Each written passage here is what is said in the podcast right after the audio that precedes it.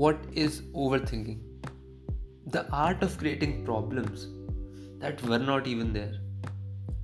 You're now listening to the Vyansh Tuteja. In case you miss any of my podcasts, please listen, do listen to them. Hello people जो आज का podcast है ना वो है over thinking के बारे में कि कैसे यार ओवर थिंकिंग ही हमारा मतलब पूरा मूड ख़राब कर देती है, हमारा इतना टाइम वेस्ट कर देती है, हमें इतना कंफ्यूज कर देती है कि समझ ही नहीं आता। प्लस जो टाइम फिर जब चला जाता है तो हमें वो रिग्रेट होता है कि काश यार वो कर लिया होता, उस पर इतना सोचा ना होता ना तो शायद वो वो टाइम वेस्ट ना होता और मैं प्रोडक्टिव रहता और वो काम कर लेता। तो पता है क्या, मैं इस पॉडकास्ट में ये शेयर करना चाहता हूँ, वो माइंडसेट जो हमें रखना चाहिए, जिससे ओवर थिंकिंग ख़त्म तो नहीं हो जाएगी I would say but comparatively reduce हो जाएगी। तो पता है, बाद स्टार्ट मैं ऐसे करूँगा कि यार लाइफ में ना कोई भी परफेक्ट नहीं होता। कोई भी परफेक्ट नहीं होता। सबने कुछ ना कुछ गलतियाँ कर रखी होती हैं अपने पास में। तभी वो इतने मेच्योर और इतने एक्सपीरियंस होते हैं। कोई ना कोई गलती सब करता है। मतलब बहुत गलतियाँ होती हैं यार। और बहुत गंदे डिसीजंस होते हैं जो पहले हम करते हैं in order to make good decisions तो उससे अपने आप को एक मतलब उससे अपने आप को जज कर लेना या अपनी एक इमेज बना लेना कि मैं ऐसा हूँ। तो उससे क्या फ़ायदा है? मतलब यही तो मेन रीज़न होता है यार कि हम सोचते हैं कि यार हमने ऐसा किया तो मैं आगे भी ये करूँगा तो मैं ऐसा इंसान हूँ।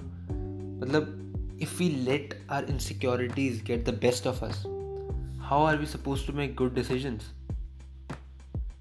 तो फ़र्स्ट ऑफ़ ऑल एक्सेप्ट कर लो जो कि एंड मेक श्योर कि आप आगे ना करो। मतलब ये नहीं, इससे नहीं फ़र्क पड़ता कि यार मैंने गलती की थी। हम ह्यूमंस हैं, हम चाहते हैं हम परफेक्ट हो बट हम होते नहीं हैं।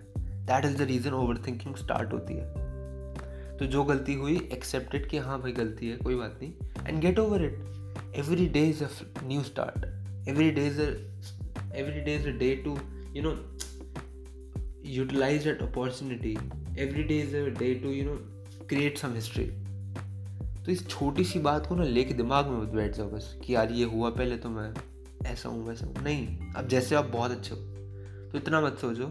तो पता है लॉकडाउन है ना तो सब चार दीवारी में बैठे हुए तो बहुत ओवर थिंकिंग बहुत एंगजाइटी बहुत नेगेटिविटी हो रही है। सबको हो रही है, मुझे भी बहुत हो रही है। But don't let it get the best of you जो है, जैसा है परफेक्ट है यार। सब ऐसी सिचुएशन में है। इतना क्यों परेशान हो रहे हो?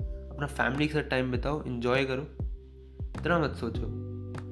अब मेरा एक्सपीरियंस मैं ये बताऊँगा, मेरे भी कुछ ऐसे पास डिसीजंस हैं एक्सपीरियंसेस हैं, जिसकी वजह से मेरे को कभी कभी रिग्रेट भी होता है, यार मैं कहाँ आ गया हूँ, ऐसा क्यों किया मैंने? वापस जाऊँ उनके पास या पता नहीं क्या करूँ, समझ नहीं आता किससे बात करूँ, क्या करूँ।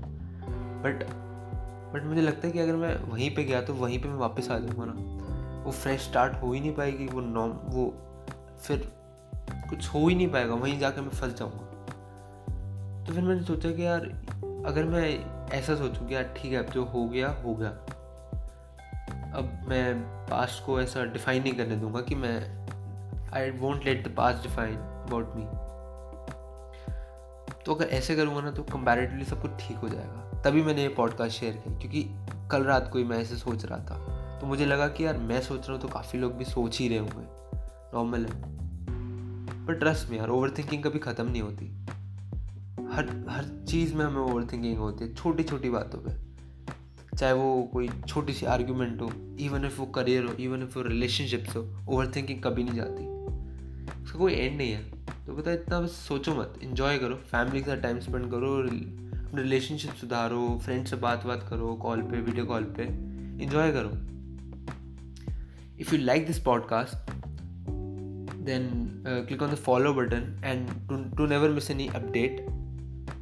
And thank you so much guys for listening so passion, uh, passionately uh, until i see you guys in the next podcast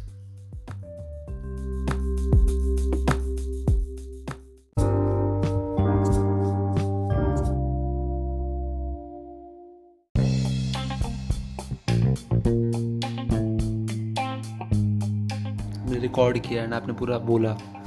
ठीक है? तो ऐसे होगा।